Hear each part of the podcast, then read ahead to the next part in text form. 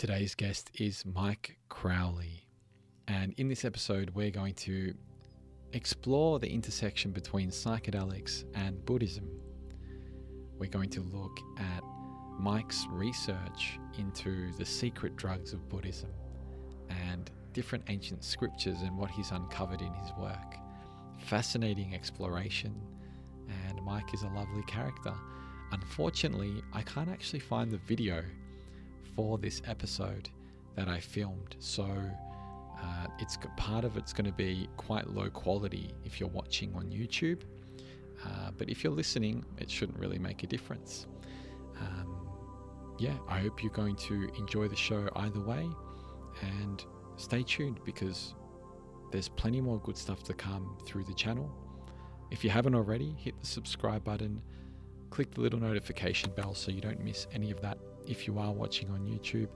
And if you're checking out the show at an audio only channel like Spotify or Apple Podcasts, then I invite you to leave a review. Let me know what you think about the show and hit subscribe if you're enjoying and getting some value out of the conversations. If you're enjoying the show and you want to take things a little bit further, maybe you want to connect on a deeper level by supporting, then uh, the number one way to do that to support the transmission of these mindful media vibes out into the interconnected sphere of shared space is to join the Today Dreamer tribe. You can do that by heading over to patreon.com forward slash today dreamer. Not only that will that help me keep this show alive, but it also supports the intention or what the show stands for. So I'll give you a bit of a rundown on Mike's background. He was born in Wales in 1948 and in 66 he uh, started studying with a Tibetan Lama. He became an Upasaka of the Kagyud lineage in 1970. Mike has lectured at various museums and universities and has been published uh, 14 times in the Journal of Archaeology, Consciousness and Culture, Psychedelic American, and Psychedelic Press UK. He's also received uh, the Gordon Wasson Award for outstanding contributions to the field of ethnobotany. He currently serves on the advisory board of the Psychedelic Sangha, a group of psychedelically inclined Buddhists based in New York, and teaches at the Dharma Collective in San Francisco. So, shall we get into things? Ben, so we won't worry about that. There we go. Oh, it suddenly said it's recording. Just a minute. Yeah. Continue. Okay, I've hit continue. All right. Well, um, what I usually do for the podcasts is I invite the guests and the listeners to have a moment of presence with me and just kind of take a deep breath in, and we can just kind of connect with our breath for a moment it gives I think it gives people a nice way to pause in the middle of whatever they're doing and also gives us a nice chance to kind of drop into this space together. Um, you know, I've just kind of we seems like we've both come from kind of uh, frantic uh, or semi-frantic state of being, or from different kind of um, like setting up all the audio and everything. So it's nice to just take a moment. Yeah. So yeah, always wanna... nice. Uh, let's have a breath together then, and then we can get into things. So I invite everyone listening to also just take a moment and close your eyes when you're ready. And allow yourself to take a conscious and slow inhale in through the nose, into the belly as slow as you can. Taking a moment to pause at the top appreciate that space and uh, a moment at the bottom as well.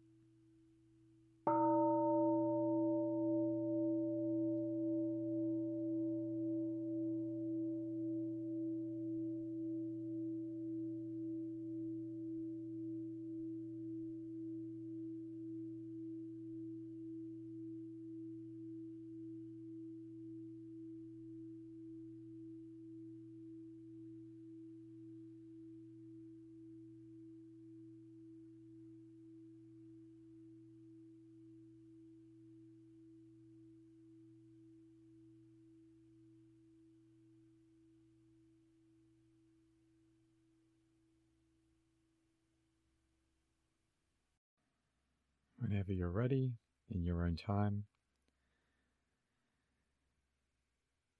Feel free to synchronize the opening of your eyes with your exhale and we can begin from this from this space with one another.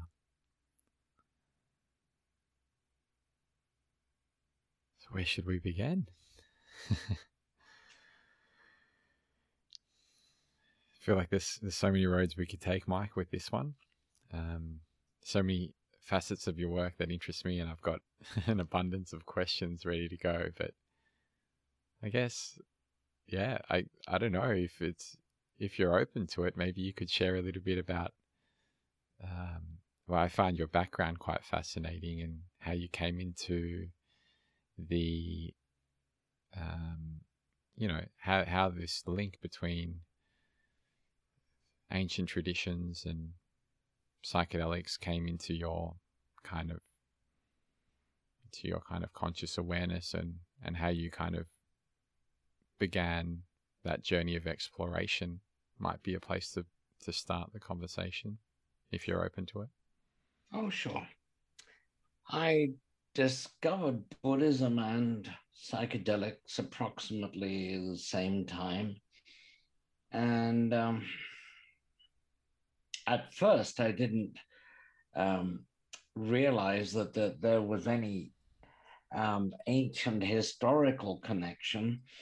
I'd read Alan Watts' book, The Joyous Cosmology, in which he described how LSD could be used as a tool with uh, Buddhism in mind. But it wasn't until I had an experience which was in the company of friends and um,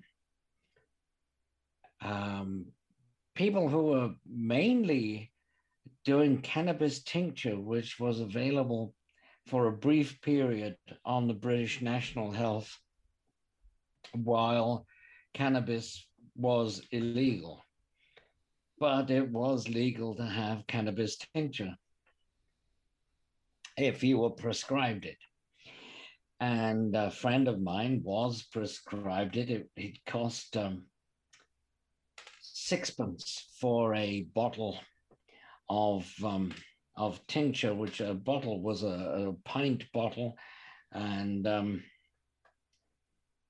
we calculated it to contain seventy two um, full on flat out experiences. So it was pretty good value for six months. Uh, but I was afraid that I was going to um, just um, like zone out and be completely zombie like for the entire experience. So I took um, a third, I'd been given a third of a pill, which was an orange sunshine pill, which was available at the time um, of LSD, orange sunshine LSD, made by someone who later became a friend of mine. Um, and uh, so on a third of a, a, tab of LSD, which turned out to be well strong enough. Um,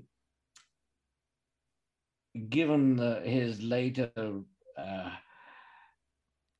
disclosures about how strong these tablets were. So I um, I started by standing on the um, the patio of my friend's house in the country and the home counties uh, which surround London there was a turkey farm next door. The sun had just gone down, and I said to my friend who was standing next to me, Oh, look at the fireflies. And he said, What fireflies? As he said, What fireflies? The points of light which uh, had revealed themselves to me traced an intricate pattern of knotwork across the sky. And I said, Oh, uh, never mind. and I went and sat down in the living room to listen to Bach's Art of the Fugue, which was playing on my friend's hi fi system. And I closed my eyes, and to my surprise, I witnessed what seemed to be three entirely new dimensions. That is to say, uh, the uh, dimension of time was the same as normal, but the dimensions of space had been replaced by completely other dimensions of space. Um, these seem to be at right angles to normal, the our normal quotidian experiences of left, right, up, down, forward, backward. And this new space was filled with regularly arranged spheres of completely limpid crystal. They were absolutely transparent, and each crystal reflected every other crystal in the array. Not only that, but the entire being of each crystal was only its reflection of every other crystal in the array. In other words, this entire array depended on its entirety for every portion of it to exist. And I watched this in rapt attention for, oh, I don't know, um, a minute, a half an hour, a century. I don't know. It was time was irrelevant to me, although I say it was transpiring at the usual rate. Um, we were no longer bound by the experience of time.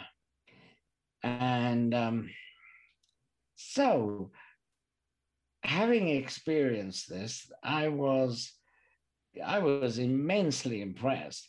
Oh, I should say that at the same time, each crystal was a wave packet and it was modulated by the waves in every other wave packet in the, this universe. So I was um, I was seeing the crystals as particles, but um, I was also aware of their wave nature at the same time. Now, some months after this, I read a book called the, the Buddhist Theory of Totality by Garma C.C. Chang. And he described the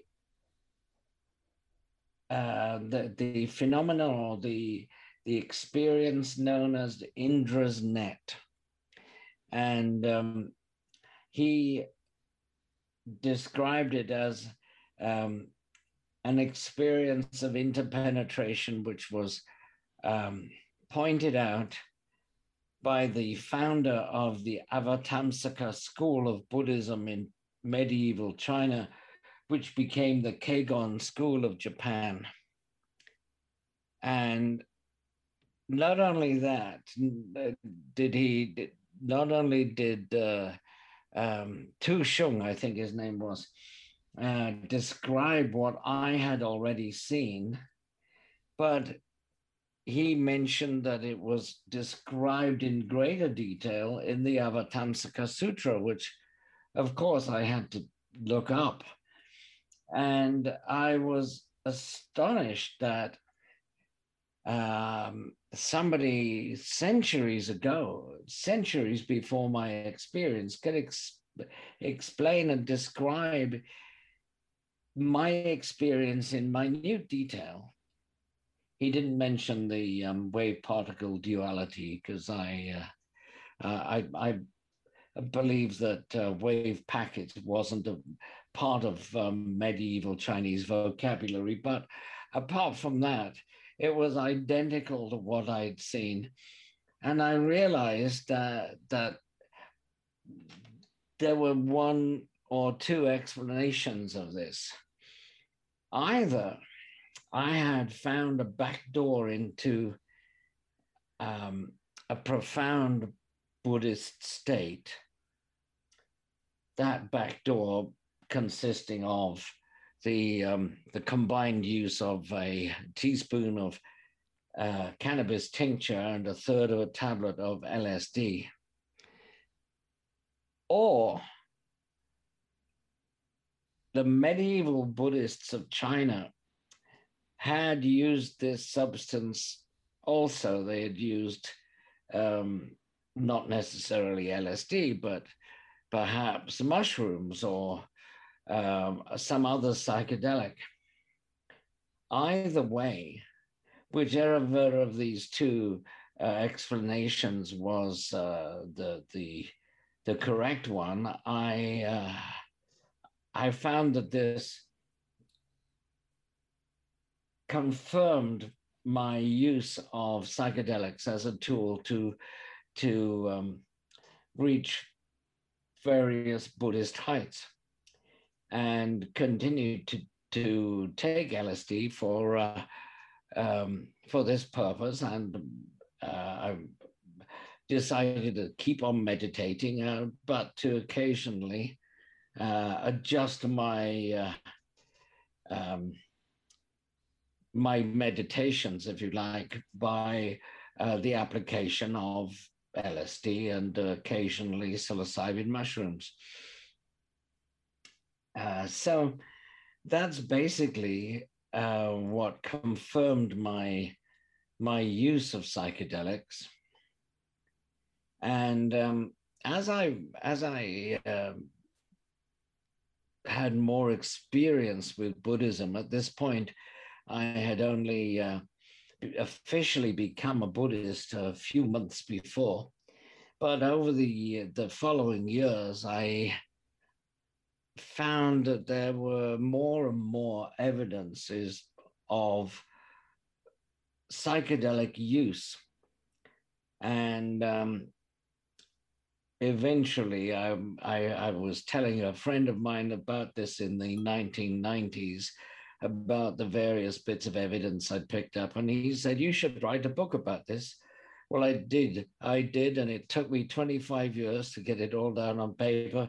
And um, that was my book, Secret Drugs of Buddhism. Of course, I have uh, various initiations or empowerments um, into certain deities, and there are parts of those initiations which seem to be about psychedelic mushrooms. I would love to discuss this with anyone who has had the uh, the body mandala of Chakrasamvara empowerment according to the tradition of Luipa. Um, but as yet, I've found no one with that qualification. And so I am bound to secrecy as to what these, uh, um, these intimations may have been. It'd be very interesting but, to be a fly on the wall in, during that discussion. yeah, yeah, I'm sure it would. Um, but as I'm I'm bound to secrecy about the uh, the initiation, um, it has to remain secret until I find someone who has also undergone the same initiation. Yeah. So that was that was basically how it came about that I yeah. put two and two together. And you were saying that this was kind of during the initial stages of your Buddhist practice or journey into that exploration and and and now you're a you're a lama if i'm correct yes this this happened in 1970 the same year that i took refuge from my teacher and um, in 1989 january the 1st 1989 i became a lama uh, was um, uh, ordained by the very same teacher. And he's still alive. I'm still with him. And I saw him oh a couple of years ago in England where he lives. Um, and um, but, but now I'm I'm officially at his level. I'm a lama, and um, I can tell people how to meditate and uh, uh, tell people um, what various symbols mean and what have you. So, um, how would you say the, the the psychedelic experiences inform the process or that journey from those early days through to um, becoming a lama and beyond? Um, it's difficult to to um, to sum it up. Yeah. In that, um, it, there are so many different psychedelic experiences. There are um, possibly as many as the, the number of times you've taken the psychedelic. Um, I would say that all in all, it helps you um, see the nature of mind. You could explain the the behavior of mind as being like a television set or a cinema screen. Um, you can see dramas and comedies and thrillers and horror films but throughout all these um, experiences, it's all on the same screen. You have to realize that all these experiences are just experiences. Uh, meanwhile, you're watching colored points of light on a screen. Um, mm. It's if it's if we're talking about television, it's still the same television. It's the same screen as it was when you uh, you first turned it on, and it's the same when you turn it off. The um, the the pictures which appear on it um, are brief, transitory, and um, their their their effects, their um, the um, emotions which they evoke are similarly brief and uh, and varied and um, and so on. Um, LSD helps you to witness the the nature of mind itself, to see the nature of the screen, uh, to use the analogy.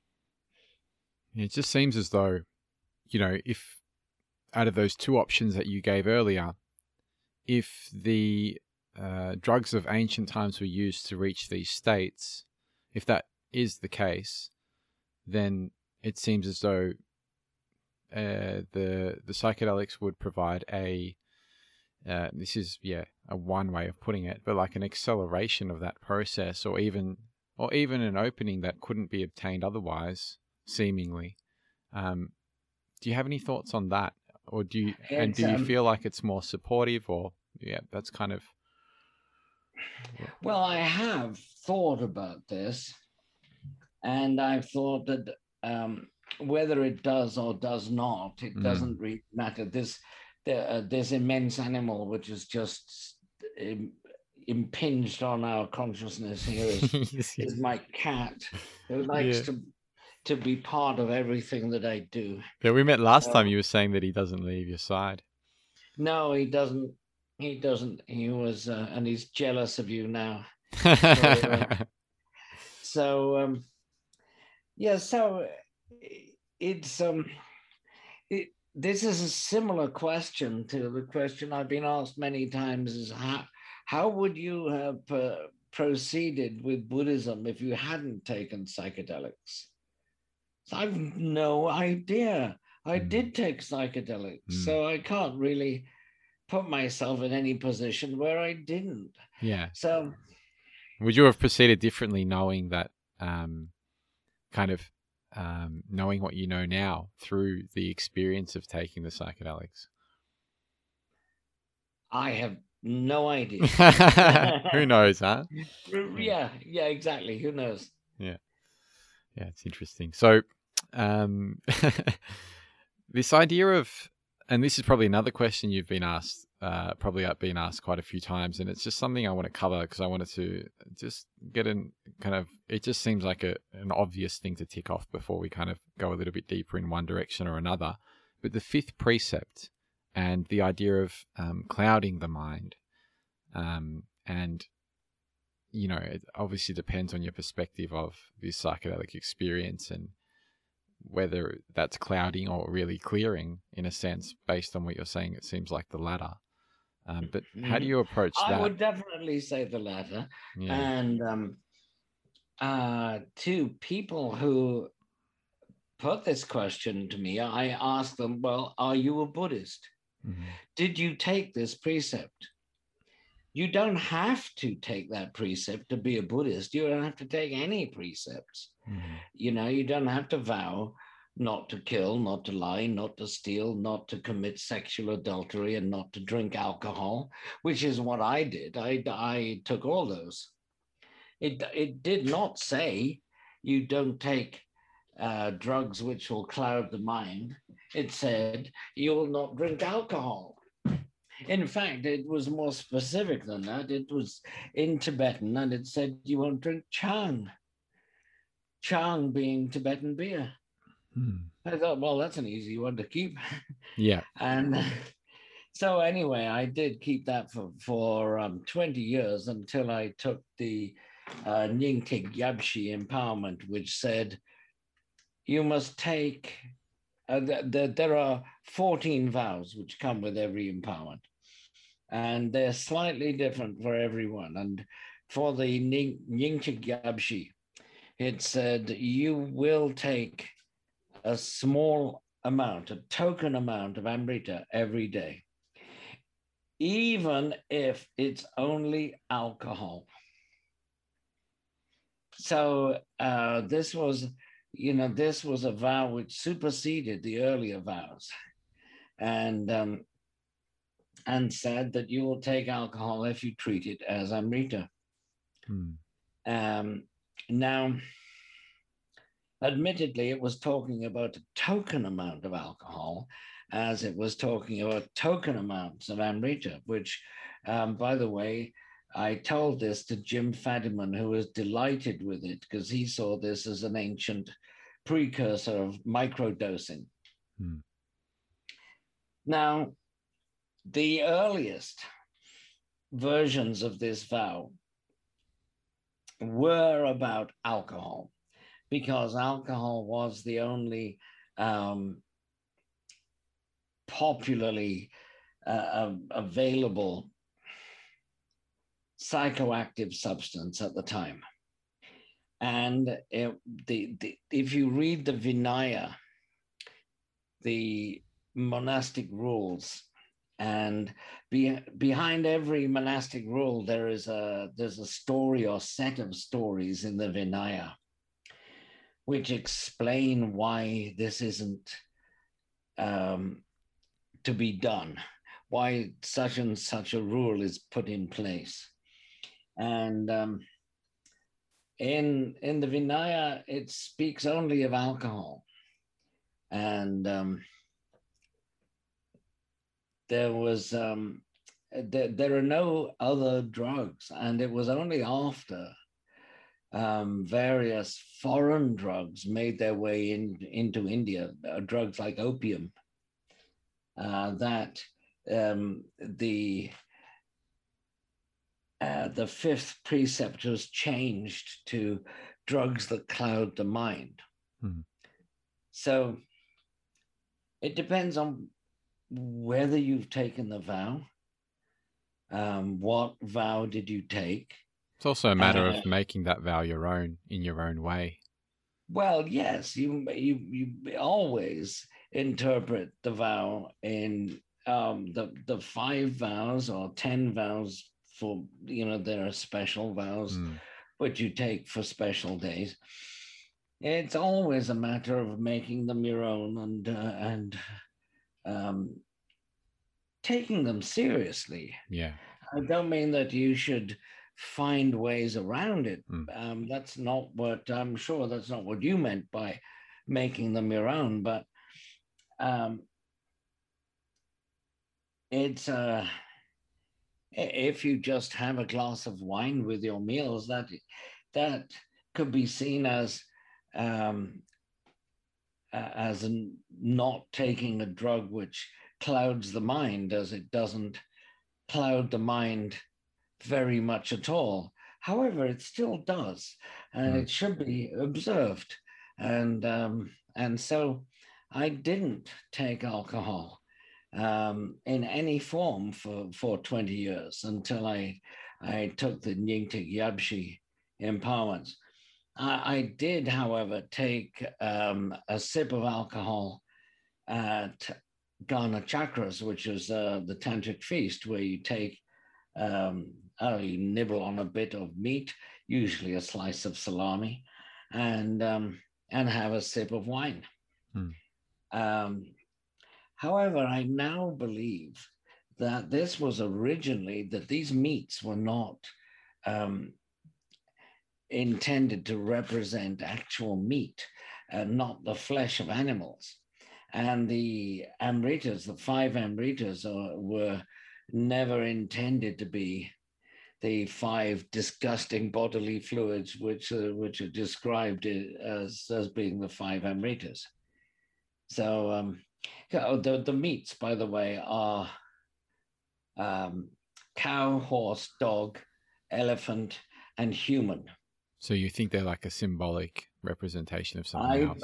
I believe that they were symbolically um, five different psychedelic plants and fungi, and that the that the five amritas were the um, substances which were derived from these uh, the, from the meats so that they would they would be teas made from um, whatever whatever dog meant. That would be one tea. Whatever human meant that would be another tea and so on. Mm-hmm.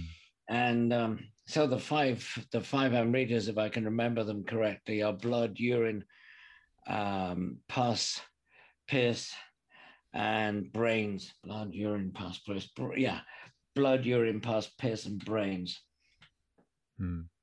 Uh, so I I really don't believe that um, medieval sadhakas were able to obtain fresh elephant meat every month, um, although they might find human meat in a um, uh, the the smashana where they celebrated the the um, the the, the cremation ground mm. where they uh, that the, they were supposed to celebrate it. In Sanskrit, it's called smarshana. I, I found it interesting how you kind of the research that must have been done to kind of get into the finer detail of all of this, and I think you've you've kind of yeah, I've, just from what I've absorbed of yours, it seems like you've done quite a lot. I actually, speaking of urine, I need to go pee at the moment. so, do, do, you mind if we just pause this for like you one minute? Pause. All right, I'll be back in a moment. Well, okay, Amrita literally is immortality, and it's um, considered in the Rig Veda to be a synonym for Soma. And what's the Rig Veda? Sorry. Oh, the Rig Veda is the oldest religious scripture in the world. Mm-hmm. Okay. In fact, it was not actually written down until the 19th century. Well, there was it was written down once in the 14th century for the Mughals. Um, but apart from that, it wasn't written down until the British, um, the Raj, which incidentally is not pronounced Raj, it's Raj. And uh, they were the uh, uh, the British rulers of India, and they they said, "Hey, what, what's this? Um, what, um, stuff that you keep reciting, you Brahmins, Brahmins being the high priests, the the priests who were the highest caste of all, they recited the book and had done uh, ritually since it was first composed about 2000 BC. And so the British wrote this book down in 13 different places in India. And there were only some very minor differences in the uh, various redactions which were available in different parts of India where they spoke different languages. And so, uh, the, even though they didn't understand what they were reciting, they were not only reciting Sanskrit, which they were familiar with and did understand, they were reciting Vedic Sanskrit, which is an uh, an older and more archaic form. So where does the where does the immortality fit into the picture? So uh, Amrita is um, is uh, as I said a synonym for Soma. Soma was um, a drink which kept the gods immortal uh, which is why it's called Amrita, A, Mri, death, Ta, ness, uh, not deathness eh, or immortality anyway. So Soma was a, um, a drink which was made during a specific ritual called the Agnihotra or the Yajna. And um, uh, the Rig Veda are a set of uh, chants which accompany this ritual.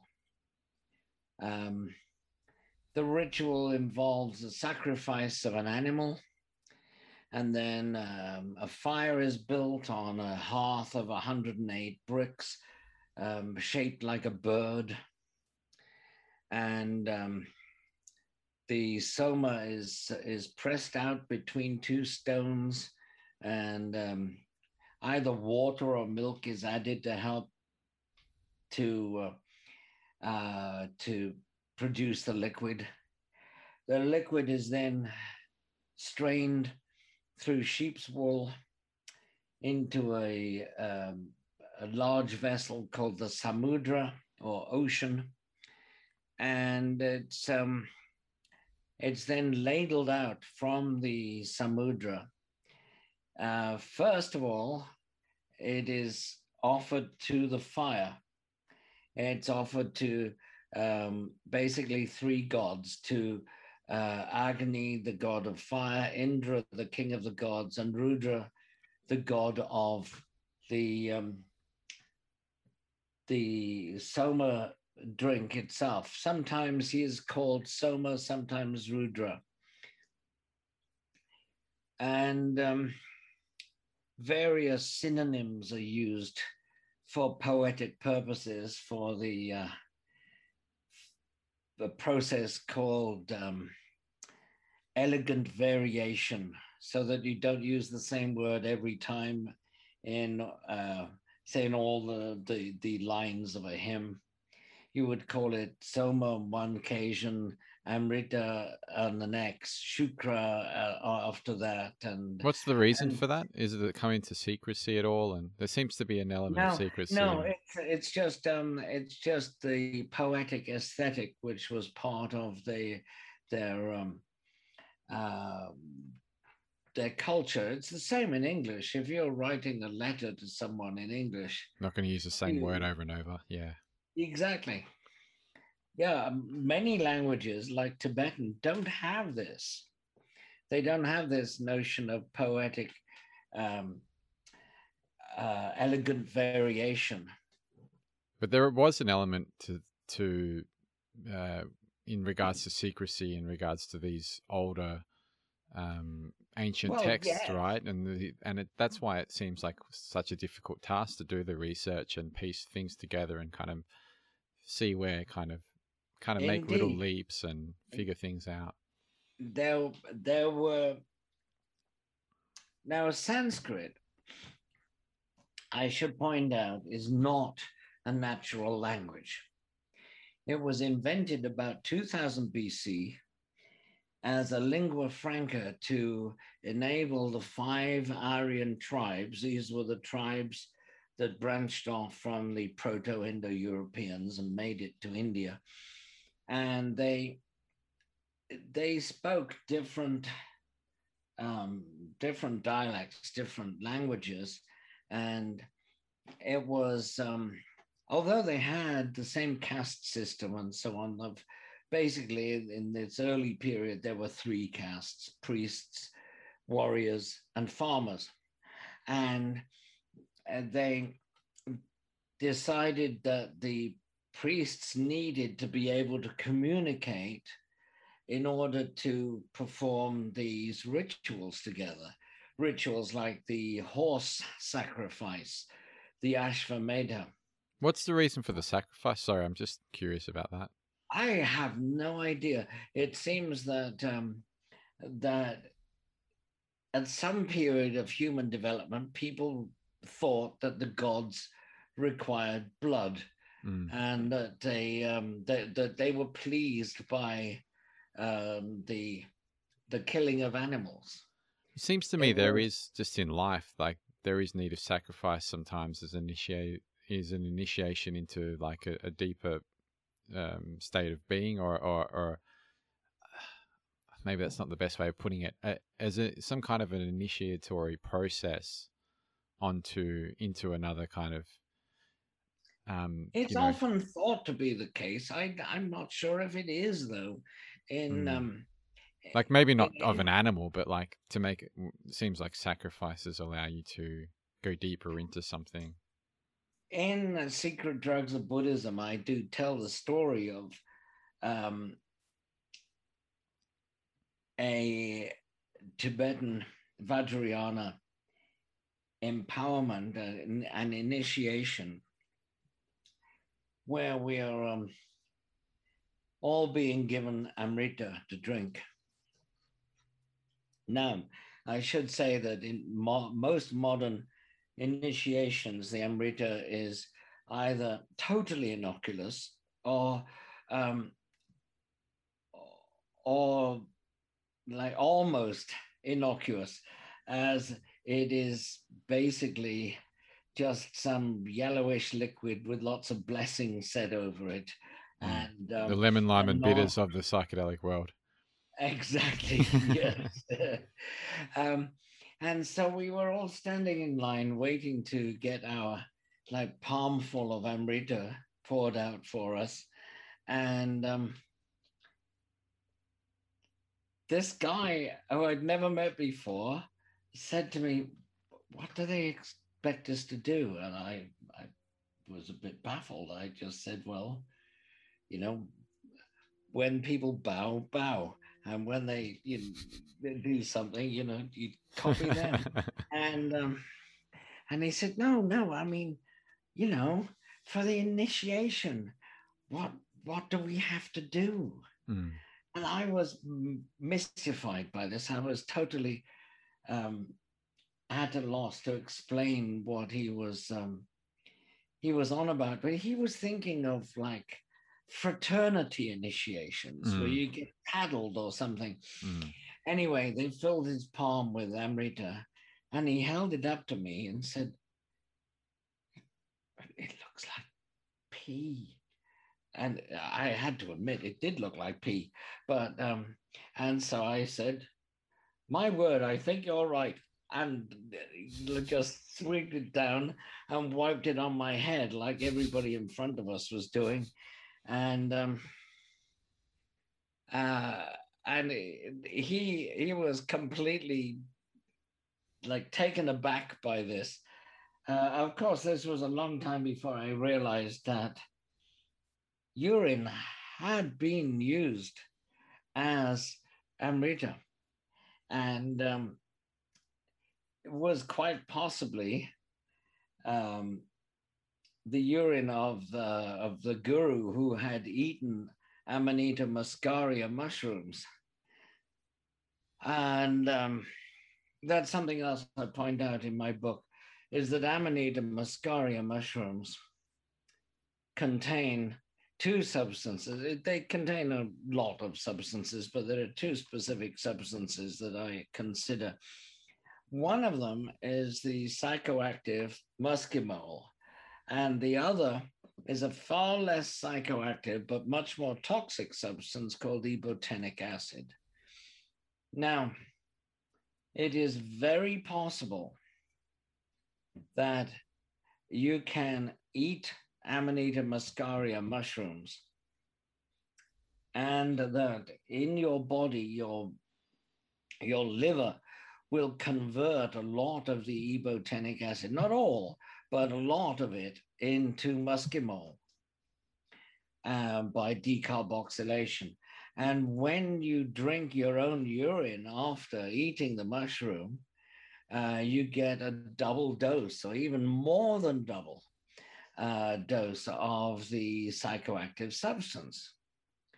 Now, um, this may have been what um, Gampopa described when um, he gave um, Milarepa a block of tea and uh, um, he made tea with it. And just before he served it, he said, um, let's add some spice to it and pissed in the pot of tea. So this happened but in he, the story. Uh, this happened in, uh, yeah, supposedly in real life, um, in uh, the encounter of Gampopa, who, who founded the the um, Kagyu lineage of Tibetan Buddhism, mm. with his teacher Milarepa. And Gampopa says that um, his pissing in the tea made it extraordinarily delicious. Mm. It's like a strange, strange coincidence that they, these kind of things are linked, and there seems to be quite a few of these little linkages, right? There do indeed, and um, there are scattered about um, Tibetan literature for the people who know. Um, now, it's quite common in India and in Tibet for tantrikas, people who practice tantra and the the practices of tantra, the sadhanas, that they are known as those who drink piss and eat dung. Mm. Now, I have described the process of drinking piss, um, but what's eating dung?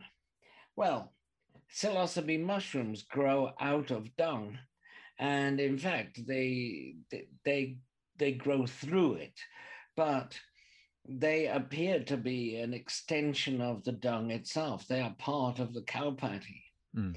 And so by eating them, you are eating in in the eyes of the ancient Indians who described it as eating dung itself, and that these are not um, separate fungi or plants. Mm. They are supposed to be part of the dung. It's another interesting uh, linkage. Yeah, the, this and the, these these descriptions. Now, I, you you spoke about the fifth precept. Mm-hmm. Um, now the Mahatantras, which are um, there, some of the more advanced tantras, the Mahayoga tantras, um, they have their own five precepts. Um, instead of saying don't kill, it says they say murder. And they mean that you should kill your own ego, your own notion of, uh, of separate and uh, abiding existence. When it says don't steal, it says steal. When it says um, don't lie, it says you must lie, you must tell lies. And um, when it says um, don't commit sexual uh, improprieties, it says you must have sex only with your grandmother, your mother, your sister, or your daughter. That doesn't sound very nice.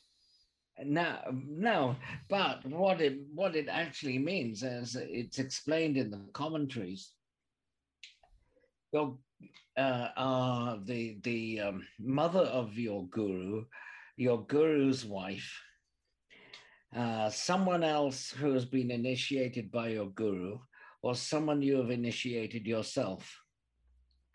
They're not literal, Mm. and um, and when it comes to the fifth precept, it says you must eat, drink, and eat dung and drink urine. Mm. Now, it didn't say you must uh, take drugs that cloud the mind. It didn't say you must drink alcohol. No, it said you must eat dung and drink urine. So this is obviously symbolic too, but it's not explained in the commentaries. And um, I had to put that together for myself. And because of that, I'm quite prepared to um, uh, to put it in a book and tell people about it. If uh, if I'd been told, well, hush about this, but it means Amanita muscaria and Psilocybe cubensis, Mm, I wouldn't story. be here. Yeah, I wouldn't be telling you about it. So I'm, I'm fascinated just to kind of go a little bit. uh, Just a question that's been kind of brewing is the idea of other ceremonial practices or aspects around this ancient kind of um, process of of psychedelic use, and if you've been able to uncover any others. I'm just a little bit curious what kind Oh. of rituals they performed other than the sacrifice, other than this, you know, drinking of you mean do you mean within Buddhism or in other religions? anything that you found would be interesting. But yeah, within Buddhism would be um, would be fascinating to know if there was just the ancient psychedelic use, if there if there were any kind of other ceremonial kind of practices or patterns that you've seen between the different traditions in that area, other than the actual taking of the sacrament. Hmm, um, maybe I have to think about that. Mm. I do know that um, um, Dzongsar Khyentse Rinpoche, a very, um, a very interesting um, Lama from Bhutan of the Sakya lineage, he has said about such substances that we have ways of using these, you know, and uh, and he- also mentioned if you don't believe me, I can give you page numbers in the Tantras, which actually mention these drugs. And um, he is uh, he is said to have uh, used ayahuasca in his tantric feasts, um, as he has students in Brazil where such things are allowed. And um, in one of his videos, which is available on YouTube, um, he says, um, oh, he, he makes several comments about peyote and says, I was given some peyote juice before I came on, but it's not started working yet. So we know we know that psychedelics were used and still continue to be used by certain lamas. I think the interesting thing is for me in, in what way. So, in terms of, I know you're you're writing a second book. I'm not sure if you've completed that one just yet, but I, I I finished it yesterday. oh, congratulations! It's kind of perfect Thank you. timing.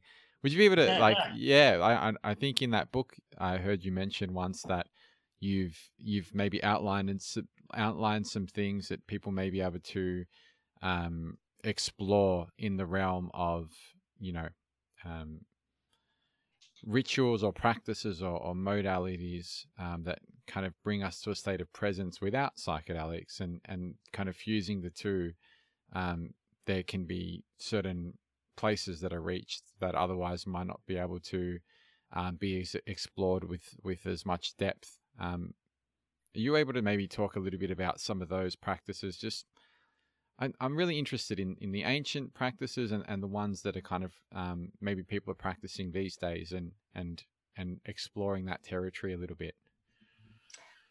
Well, um, one of the practices which I've outlined in the book is called the Long Hung. And this can be practiced quite independently of any psychedelic use. Mm. And this is just um, reciting the syllable hung. And um, to put it um, briefly, I'll um, I'll just explain it now. Um, take a deep breath, and then with every ounce of breath in your lungs, you say home for as long as you can like this.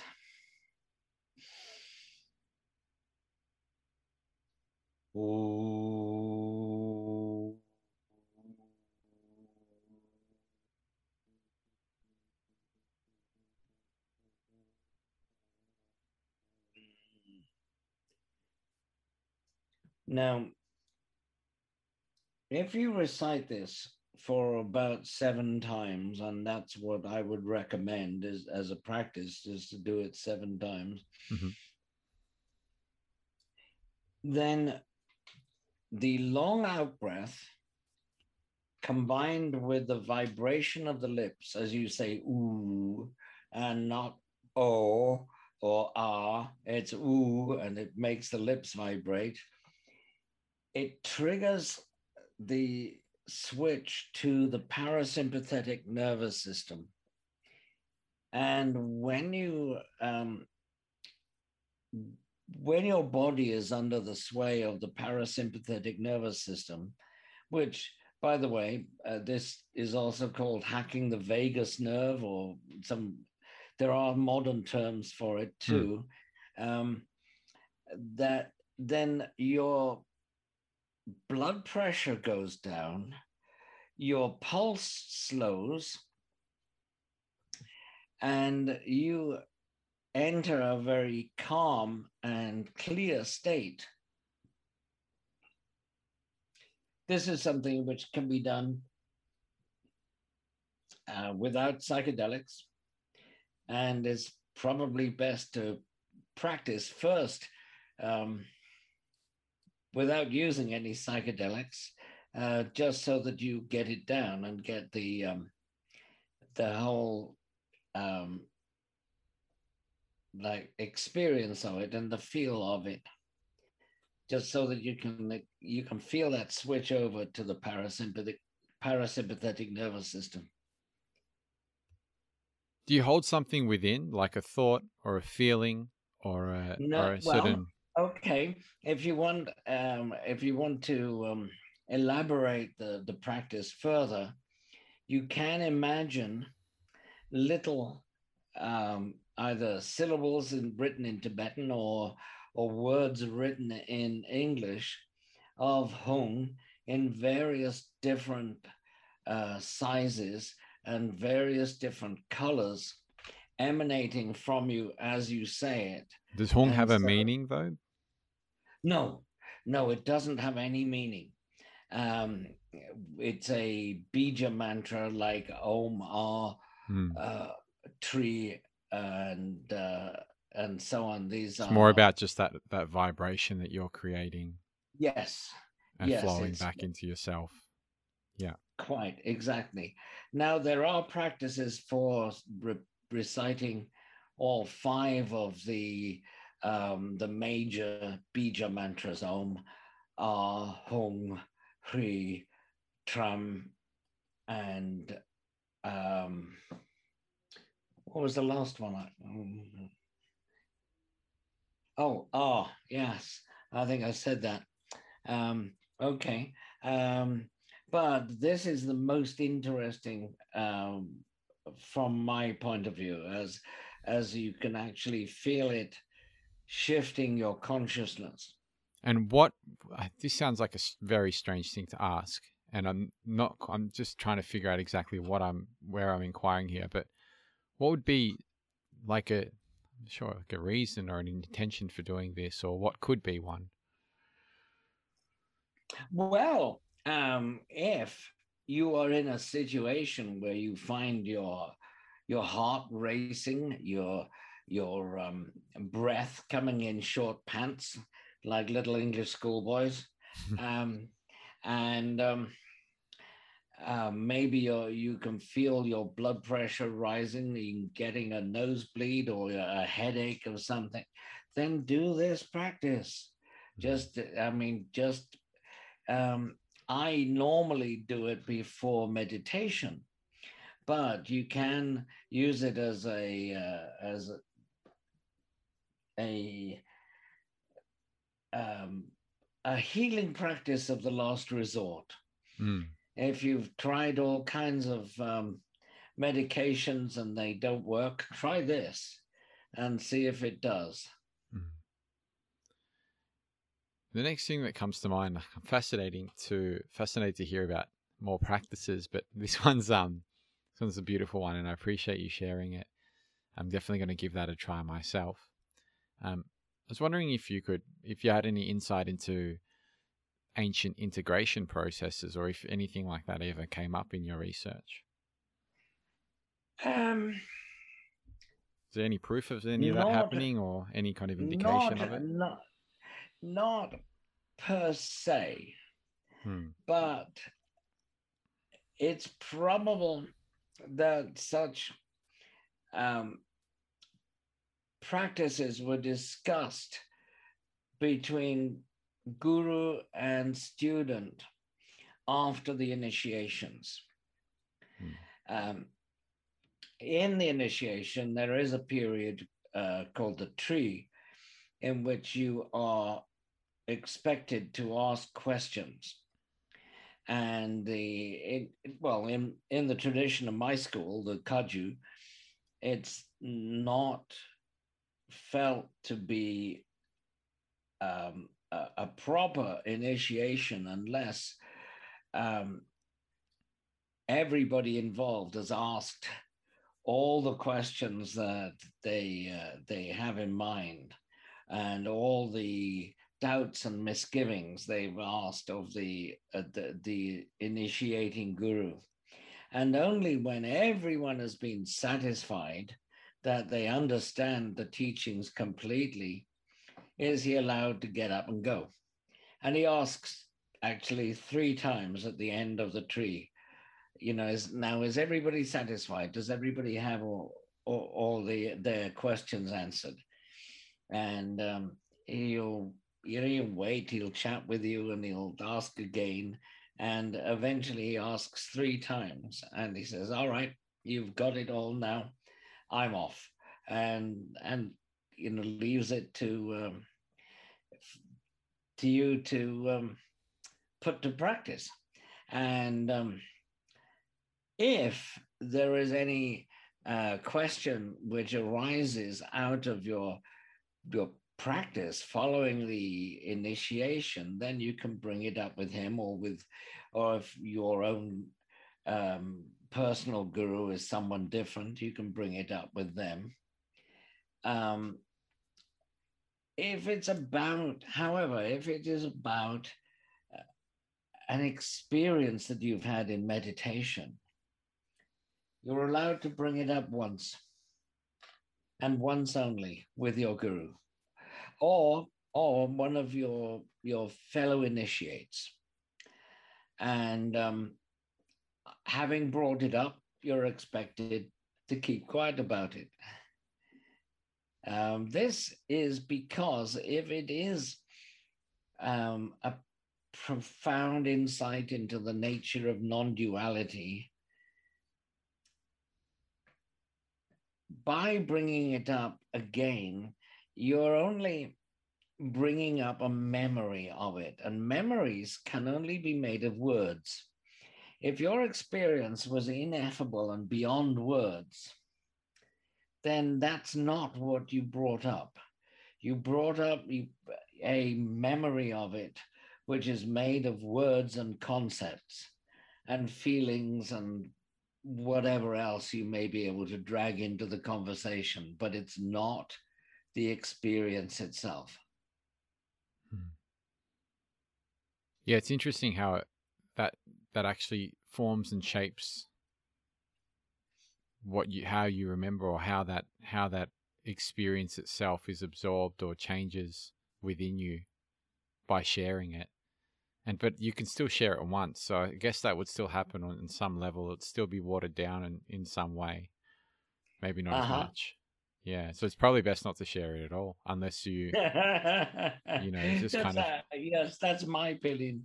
Yeah yeah but there are occasions i mean yeah. Oh, like for example, like your the Indra's net or web that you shared, that would have been yes. kind of in that same category, but it's it's maybe there are exceptions or maybe there are times where it's probably more relevant or some things you'd keep and some things you'd share. That's interesting. Now point. that um, uh, that's something which I explicitly discuss in my new book.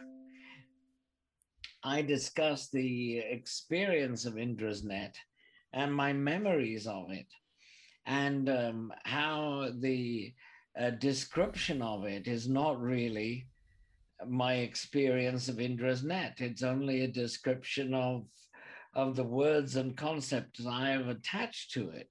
Mm-hmm. Um, it was far more mind blowing than it ever is when I'm describing it. Yeah, yeah, I mean, what you described was pretty mind blowing in itself, though. so, uh, would you be able to share a little bit more about this book? Like, what else is in it? I know you've, I know you've already written the one that you probably had most conversations to people about, which seems to be more of a, uh, correct me if I'm wrong, but more of a research into kind of um, early use of psychedelics and the links to Buddhism. Um, uh-huh. And yes, I mean, the new one seems to be more of a practical guide of some sort. it, it is, and it's in two halves. It's psychedelics for Buddhists, and that's one half, and the second half is Buddhism for psychonauts. So, um, in the book, in the first half, I describe what psychedelics are, what they do, um, and describe um, the effects of a certain uh, um, subset of a selection of psychedelics. These are the ones that you might find in the street or might have offered to you at parties or whatever. And these are their effects. And the, um, this is how they would be used in Buddhism, or this is how they are not useful to Buddhism. Mm. Could you like just uh, could you touch on that point a little bit? How are they not useful for Buddhism? That's like just for a moment. That's very interesting. Um, ketamine, for instance, is very alluring and seductive for many people, but I don't, I don't think that it is ultimately of any benefit uh, to Buddhism, um, unless you can learn to put yourself in this state, but eventually, I think this state is um, is still ego bound, and um, uh, the, the two five NBOMe compounds are um, apparently I've not taken it, um, but I've been told that they are fine psychedelics if taken in one hit. But unfortunately, some people have found even one one dose can be too much for them, and it's it's um it's toxic for them. That's what I mean by too much. Not that it's too much mentally, but it's too much physically for their body. Um, and um, much of the LSD available these days um, is actually 25I NBOMe. And um, one uh, one thing you should know about this is it's very bitter. So if you um, you hold it in your mouth for a while and it it tastes bitter, it's a spitter. Spit it out because it's not LSD. Um, these are a few of the um, the substances which I have um, I have deemed to be not really useful to uh, to Buddhists. Um, I have I I have um, said that LSDs and shrooms and uh, uh, that some of the 2C compounds are very useful. Um, some of the DO compounds are too much like stimulants to be useful and um, often last too long. But um, they could be used. Uh, they could possibly be used um, by um, people who want to meditate for 30 hours or whatever. Hmm. And moving on to the idea of Buddhism for psychonauts, how would you see that? Oh, like oh of... well, I've I've I've given several meditations um, and some some meditations for use um, in um, in the context of uh, MDMA or MDA, and um, the the four positive emotions, for instance, love, compassion, joy, and equanimity. Um, there is a meditation which is intended to um, evoke these uh, these emotions on a universal level to to um, wish all beings to be connected to happiness and the causes of happiness, um, to wish all beings to be separated from suffering and the causes of suffering, and so on. Now, uh, such meditations as these and Tonglen, which is simply taking and giving, taking suffering from sentient beings and replacing it with joy. Um, mentally, of course, so we can't really do it in real life, but mentally we can. Um, these are to be practiced um, on psychedelics or on um, and uh, empathogens such as um, MDA, MDMA, MDAI, and so on. Seems to be quite easy to notice when when there's like an imbalance or, or a strong leaning one way or another between I can't the only terms that come to mind at the moment are bhakti and shakti. So this idea of um, devotion and um, kind of awareness or, or kind of like a, a state of insight and leaning one way or another too much seems to be problematic. Um, you see this in terms of um, like a blind devotion without a sense of awareness, or on the other end, kind of all this knowing or insight that's not grounded in any, any continual practice. Um, and, and to me, it seems like balancing those is kind of what we're talking about here. If but there needs to be some kind of a an ongoing process that takes place after the after the amplification that's brought about through the combination of these practices with with the psychedelic substance. Um. Yeah, I think so. Kind of, sort of. Mm-hmm. Um. Um. The, that in Buddhism there is no real um, appeal to bhakti, mm-hmm. although there is um, the shakti, which uh, I mean literally, it's the term isn't used. The um, the the term is chandali, uh, the fierce woman, uh, who is um, uh, seen as equivalent to Shakti, the risen Kundalini. Um, there is, however, the emotional content of the four positive emotions, which I just mentioned. And it is um, essential to, to be able to generate them um, at will, if you like. And I have described a process of, um, of meditation where these can be generated at will. Hmm. In the sense of kind of devotion, I'm not sure if there's there's another way I can put it with Buddhism. Oh, there is there is such a thing as guru devotion. Mm, within, and um, yeah. um, and there are different levels of guru devotion, which I do go into in the book. Mm. Um, um,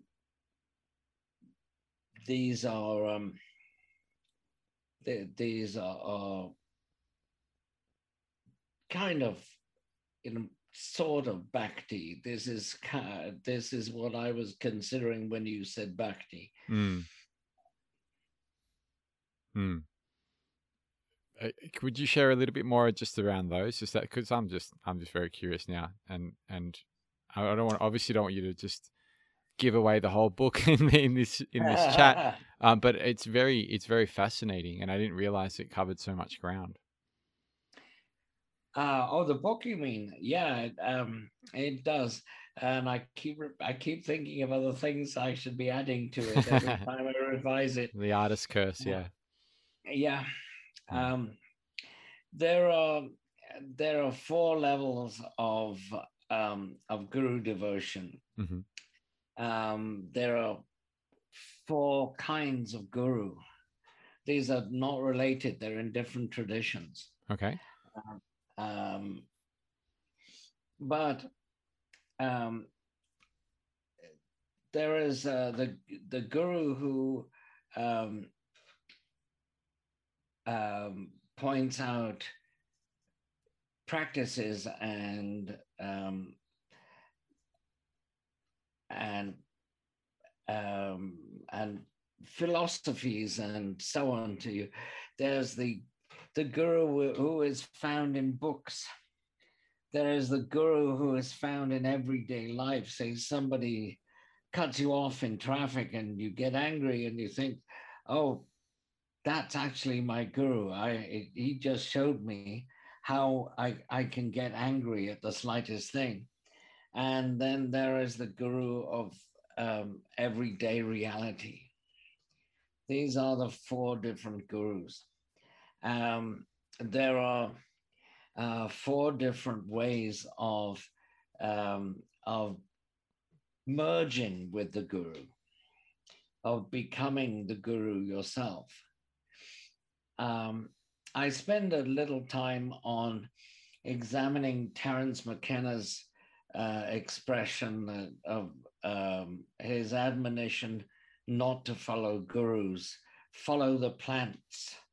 And I said he probably doesn't mean potatoes and cabbages in plants, but he's he's talking about psychoactive plants and uh, psychedelic fungi and so on. Um, and I um, I take apart his you know, his notion of, of guru, um, which I believe, although he's not around for us to question anymore, I believe he meant these um, uh, ego inflated people who believe that they are somehow better than you and more, um, they're wiser and uh, and more divine than you are. And so they allow you little drips of their, uh, their, their divinity. And I, I say that, that this is nonsense because we are all enlightened. We are, I mean, maybe they took acid one time and found that they were enlightened, which is all very well, but don't tell you anybody else that they're not enlightened too, Mm. uh, because we all have the same Buddha nature. Um, and so I, I do go on at some length about this, and and also mention that um, before accepting anybody as a guru, you should really um, check them out. Mhm. Sit in meditation with them for a few months. Ask them questions. Ask them searching questions about psychedelics. What do they think about them? Are they really who they claim to be? Are they really lamas or are they gurus in the, the in a, a Hindu sampradaya or you know, do they give themselves titles? Do they, um, you know, uh, inflate themselves, their own egos, at the expense of their followers? You know, all of these um, uh, questions I've I've put in the book and said there are more if you there are more if you want to, you know, add your own questions that you uh, you want to examine your guru by and more criteria which you can hold them up to and see how they measure. Mm. It's interesting to consider where we where we derive lessons from, and you know the different kind of ways in which that can that process can take place, and the different types of teachers, you know, from within, from afar. Um, Yeah. Now, uh, one of the the uh, basic um, qualities of a teacher, as I have pointed out in the book, is that um, they should be someone who is in the business of showing you you are your own teacher it's a of reflective showing you process. that Mm. yeah and uncovering the the um, buddha nature taking you know layer after layer off um, and revealing the buddha nature within to eventually the uh, what's called the pointing out instruction Yeah, totally agree. I, I just kind of floating around in my mind space at the moment, and I'm I'm cognizant of time as well, so I don't want to kind of overstep with how much time we have to share. I just wanted to check in before I ask you anything else. Um, how are we going with time, and and do we need to kind of close things off soon? Are you open? Are you? Because I know it's getting late I'm- where you are. i i think i should start cooking my dinner soon so, Okay. Uh, well, then so we'll, we'll definitely we've got five or ten minutes left Yeah, good to check in because I didn't want to just keep going without the consideration. Um, and then we can let you off off the hook to go have some food. um, so yeah, because I've noticed it's slowly getting darker and darker on your end, which is interesting because It's- it's, like it middle of the day here, sunny. Yeah. Um, okay, so I wanted to know, um, yeah, just where to go since we've only got so, um, a little bit of time left. I, I I'm just thinking about this process of this this it just seems to me that never really occurred to me, you know, this idea of MDMA and you're meditating on um, this sense of, of deep love um, and compassion and and which it's in itself is quite a powerful meditation, but combined with the, the thought of it being combined with MDMA, would just seems like there'd be an immense um, amplification and explosion of love that takes place, and Mhm. um, it almost seems like it's a ramping up thing. So, um, putting the foot down or putting the pedal to the metal, I guess, in terms of bringing about this energy and really cultivating that from within and, and embodying that and having that experience that that then may be able to be um, easier, more easily kind of referred back to or gone a little bit deeper so that you can move into life with, you know, with that kind of more embodied state um, when you're going out outside of the psychedelic experience.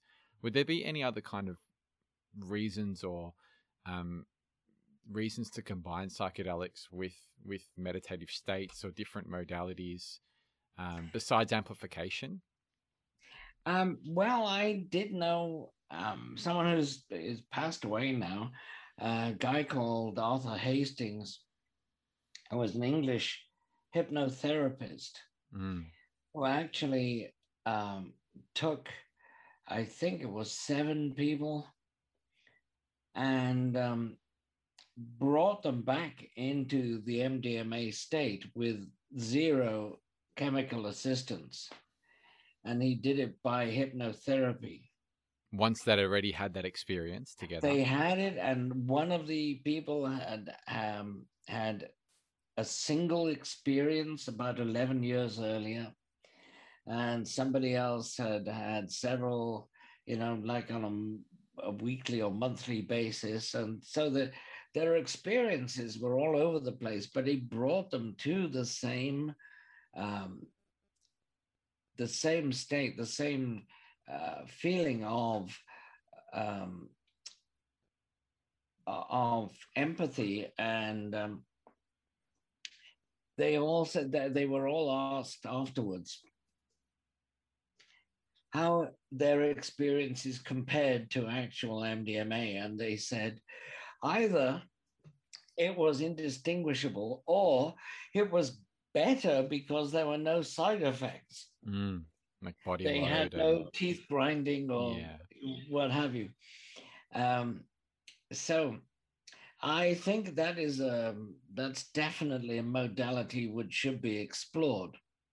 The use of of hypnotherapy with MDMA, Mm. and maybe maybe uh, with psychedelics as a whole, because um, if you visualize yourself as, say, Avalokiteshvara or Tara or Manjushri um, and recite their mantras while on psychedelics, maybe uh, visualizing that deity and reciting their mantras would bring about the same state. Mm. I don't know. I haven't tried it.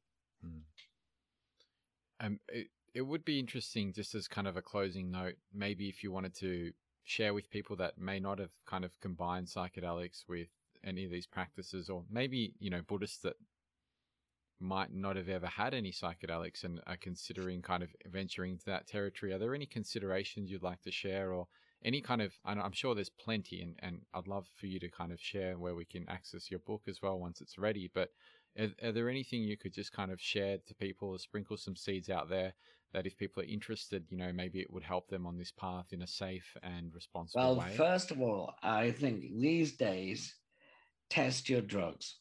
Mm. They should be. It, um,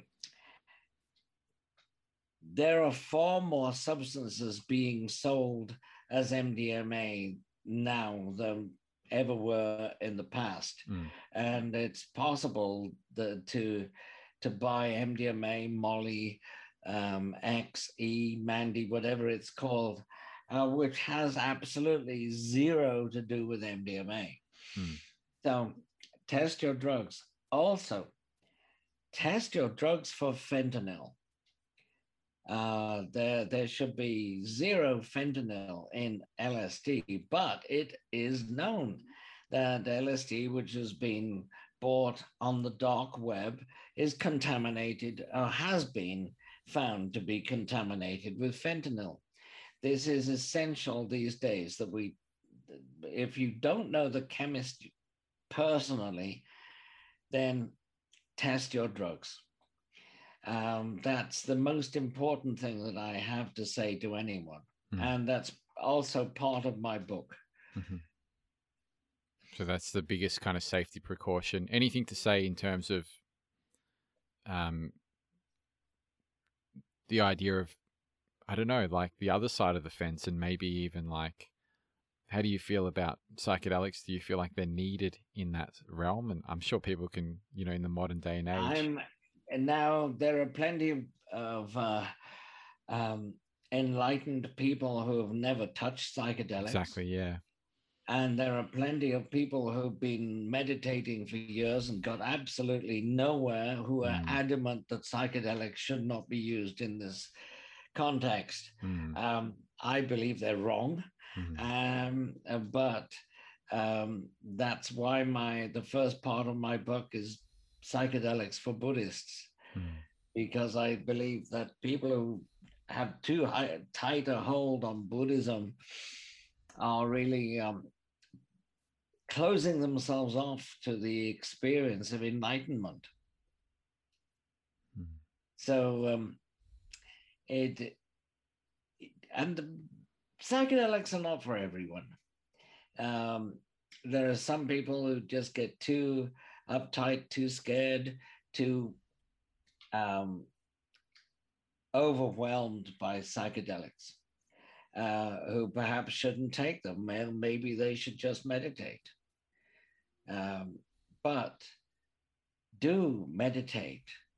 Um, that's that's the uh, that's one of the um, the primary uh, concerns I have. People should meditate. Um, should they take psychedelics? Well, maybe, maybe not. But uh, it, it wouldn't hurt to try, and um, it wouldn't hurt to try them both together. Mm. I really appreciate you sharing that. I just, I'll, I'll, I'll let you go after this. I just had this thought of the importance of kind of, um, or the, or the, the usefulness. I know in my own practice of kind of meditating after an experience and, and even allowing that to be part of the an essential part of the integration process of uh-huh. just really absorbing and sitting with whatever the experience you went through was. Oh, you know? absolutely. Absolutely. Yeah. Yes. Yeah. Thank you so much for coming on today and sharing your wisdom and your your wonderful kind of bag of of research and and inquiry. You know that all began from this kind of interesting journey you had with with this little orange um, yeah, bit of LSD. With a third of a third of a tab of orange sunshine and um, a teaspoon of cannabis Thank you. yeah, yeah, interesting combination. Hope you enjoyed this conversation with Mike.